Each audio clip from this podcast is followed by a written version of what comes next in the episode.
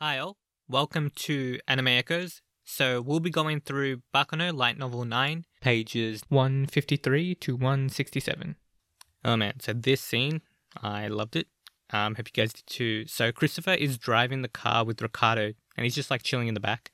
Um, when Ricardo hears the explosions uh, right at the beginning, it felt like Christopher and Lamia might meet somehow. And I think we all really wanted Christopher to go there because we want him to like meet Rail. Um, so yeah, it already like felt like this is like a possibility. Um, yeah, I just wanted to note that. Um, but yeah, on another note, I like that we get an explanation on why Ricardo could hear the explosion and why Christopher didn't. Like, I was wondering how this vampire-looking guy lost in like a hearing battle to a little kid. Um, well, here's the explanation.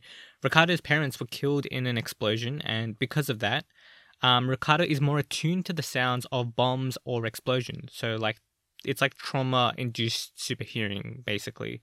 Um, but yeah, it's um, it's really it's an interesting way to explain why a kid would pick up on a noise more than a hitman would.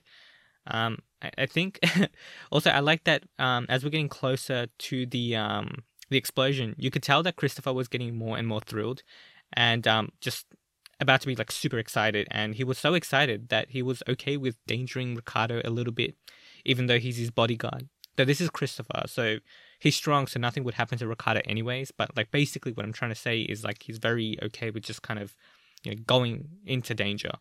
Now, as I was reading this scene, something came to me from God. No, I'm just kidding. Uh, I just made some connections, and here's what I think. So, Rail uses explosions and bombs. Ricardo's parents died from a bomb. Someone from the Russo family named Sildaris and his lackeys died from a bomb three years ago. Explosions, um, explosions and bombs are like a theme here. Could Sildaris be like Ricardo's dad or something? Or you know, could he be his? Yeah, could he be his dad? Um, like the incident was three years ago, and Ricardo is pretty young. So even if he says that he was still a child, I don't know. Maybe was was that three years ago? I, I don't know. Like I feel like the timeline's not really adding up. Uh, um, but apparently it was a dispute in the Russo family, uh, but the family denied it. Now, so here's my theory basically. Did Placido, so the Don of the Russo family, have like a falling out with his son and his son's wife and then blow them to bits? Like, is that what happened? Is that how uh, Ricardo lost his parents? Because Placido is a piece of shit? Um, if this is the case, then I think Placido is being built up as a pretty good villain of sorts. Like, he's not just going to be, I don't know, some guy who thinks immortality will change his life and give him confidence um, he's going to be like someone that we want Ricardo to kind of get vengeance against. Um, but yeah, I'm kind of keen to see what what this like uh, with what this connection between Sildaris dying to a bomb and his parents dying to a bomb actually means. Anyways, um, moving on. the way Christopher asks if um Ricardo is more sensitive to bombs after he uh, after Ricardo's parents um basically died from them is kind of hilarious and fucked up. He's like, is this one of those things where your trauma gives you hyper attention to something? Like it was like super tactless, but it did make me laugh. It was good. Um, and Christopher's he's pretty funny. Like he has like dark humor, which I like. Um, another one is like a goodness gracious. Um, when trauma is the motivation, people sure do act fast. Like he just you know he's just making light of things in a very tactless way. Um, and there's something cool about it, I think. And um, because we know that Ricardo doesn't care, right? Um, like he just answers Christopher directly without any hesitation. It doesn't like the jokes don't affect him whatsoever. So I think this shows even more that they have a pretty good friendship. You know, it's like um like you know you're really good friends with someone if you can joke about something like personal. Um, so I think this is like even more evidence that they have a pretty good bond going. Um, now, like to the really good stuff. Um, both Christopher and Ricardo hear an explosion, and they're moving towards the explosion now.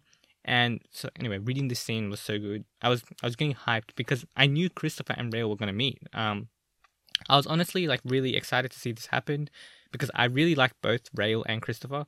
Um, anyway, so Ricardo sees a small person on the floor laid out, and when it's revealed that that person has a silver coat, you know, it was done deal. Like no one has that style other than Rail. Anyway, finally they meet. And honestly, the way the next part is written, where Christopher sees Rail, was just perfect. Um, so I'm just gonna read it out for you guys. It, like I think it's that it's that good. Um, so he involuntarily breaks into a run. He locked all his questions away in the depth of his heart just for a moment. Then, scooping the child's motionless body, he called the boy's name with a look of disbelief. Right? So, so fucking good. Um, like what was so good as I was reading through it, it like it felt like I was um like I almost I knew what was gonna happen. So I'm not saying it was like predictable or something. Like I was excited because I like knew what the next scene was gonna be. Like um like I think the author did a pretty good job um of making us feel connected to Rail and Christopher at this point. So hearing that Christopher acted involuntarily, like his body just moved on its own and he was, you know, looking on in disbelief, like you can feel just how much they care for each other like the you know the sensitivity so i thought it was like such a good scene and i loved it personally and i don't know I don't, I don't know if my emotions are normally high for this scene or for this moment, but personally, this one really got to me. And um, yeah, there was a lot of evidence that they were going to meet in this novel. Um, like for us, knowing that Christopher was the one who was by Rail's side when he was getting like experimented experimented upon, and Rail cared about Christopher and uh, and both of these guys and the rest of Lamia seem to yearn for connection and friendship. And then with the added dimension of Lamia being like kind of like a tightly knit group that goes against Huey's awful, you know, dehumanization of them, even though they work for him. Like just all those layers kind of came together. I feel like in this moment, and I thought it was really heartfelt. I thought it was really good. Um, yeah, I hope you guys liked it just as much as I did because I I love this scene. Now the next scene was a good one. Um, it's with Carol and the vice president after they got taken away by Creek. Now they're in the Russo family house. Uh, the Don of the Russo family is questioning why they're connected to Rail and Frank, um, the Lamia members that this family is basically chasing. Um, this scene was an interesting one. It was mostly set up and it helped move the plot forward for us. Um, one thing I liked is the vice president not losing his cool at all when interacting with Placido. Like every time Placido or Creek tries to be dicks, he just plays it off really well and seems pretty unbothered. He doesn't mince his words for them, and he has balls of steel, basically. I feel like we can, you know, feel the strength from the vice president, you know, emanating from him. And we're told that the vice president has different modes he can be in when he's talking with people.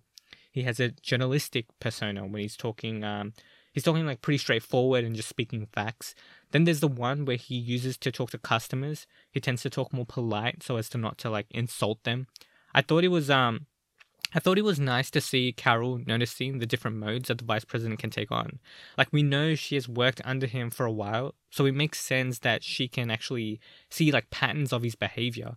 I do think uh, Saint Germain has high intelligence when it comes to socializing the moments where his life was in danger for saying like the incorrect line, like he makes sure to give the answers that Placido wants to hear, so so that they don't die. So his social capabilities are pretty insane. Um, what's more impressive is um his nerves. I think though, like to be able to turn your kidnapper into your customer is pretty pretty remarkable. Um, the way he entices Placido with uh, like information that he has under wraps is pretty smart. Like he knows the leverage that he has. Um, and the leverage is the information being um, the Ladd's suit jacket on the flying pussyfoot uh, was initially Placido's, and Ladd's crimes could have been associated with Placido because of that jacket. Um, now we know that was never allowed to be known, though. No, though we know it is uh, fundamentally like incriminating evidence to Placido. You can tell just by how much he doesn't want that information to get out his um his surprise and frustration was really telling to us um about how much he just doesn't want that info to get out. So eventually Placido does get interested um into like other other information that he could have. Information that would finally reveal who the people that insulted the Russo family would be. So now we're jumping back to like other novels, like other incidents with the Russo family. Now we know too well he feels disrespected, or he feels that the disrespect was way too immense. Now, naturally, the vice president does, um, he makes do with the sale and tells Placido that the two pair of robbers that lifted cash was Isaac and Miria. So now we have Isaac and Miria in danger from the Russo family. Um, I thought they would be out of this novel, but it seems Narita wants to bring them back in. Or maybe this is like set up for the next novel. Um, also, the vice president gives Isaac and Miria, Miria's names pretty readily. Um, he's not particularly concerned about endangering them. I mean, we don't want them to get hurt, but to be fair, he doesn't know them. Um, but it's not just that. Like, we find out that the vice president, for all intents and purposes, is amoral in his dealings with customers. Like he doesn't bring morality into it. Like he's not trying to be a good person. As Carol mentions, he's not picky about who he takes on. He deals with information like a machine, like no room for justice or good and evil. I like that Carol like idealizes um, like this aspect about the vice president, but then also fears it. I think that makes sense. Like it would make sense to idealize the tenacity to always make a sale, but I think we can all, um, I think we all would fear someone who doesn't care about the impact the information they have could have on the rest of society or other people.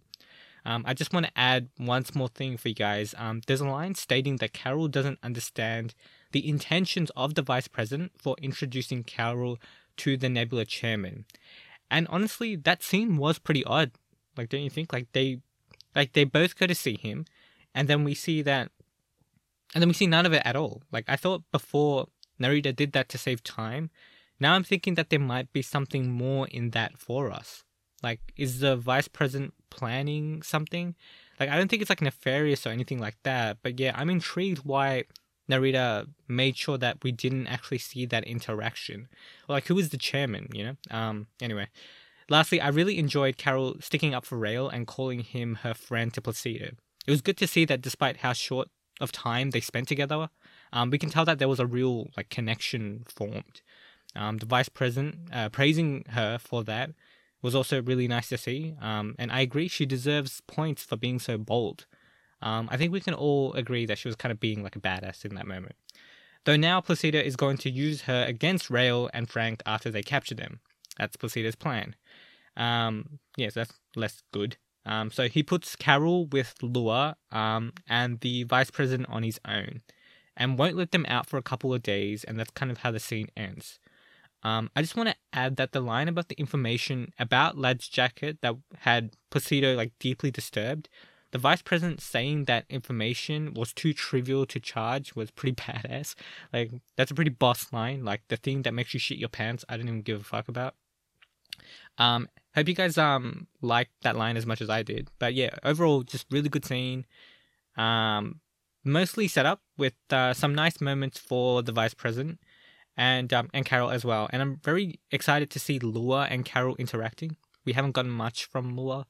Um, also, with Christopher finding Rail on the floor unconscious, I wonder if we'll bring him back to the Russo family, not knowing that they're chasing after Rail. Like this will make Rail and Carol meet up too, and then it would force Christopher to have to protect them, which in turn would force Ricardo to rebel against the Russo family, like fully. So, hoping something like that happens for us, like I think that would be interesting. Also, Lua connecting with Carol is a pretty odd mix of personalities. We haven't seen Lua in ages, so keen to see what she's thinking. Um, anyways, um, yeah, that's my thoughts on this scene. Um, hope you guys enjoyed it.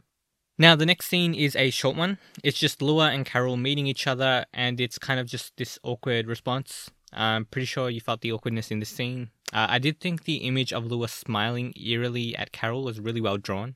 Um, it said that Lua is really pale, and she really gives the vibe of someone whose bl- it's like blood has been drained and they have like dead eyes or something. I don't know if that's mean to say, but either way, that's basically what that scene was. Now, thank you for everyone for listening. Make sure to follow me on Twitter at Anime Echoes. That's two words. And if you could leave a review or a like, that would be really helpful. Okay, thanks again, and have a good one. Bye.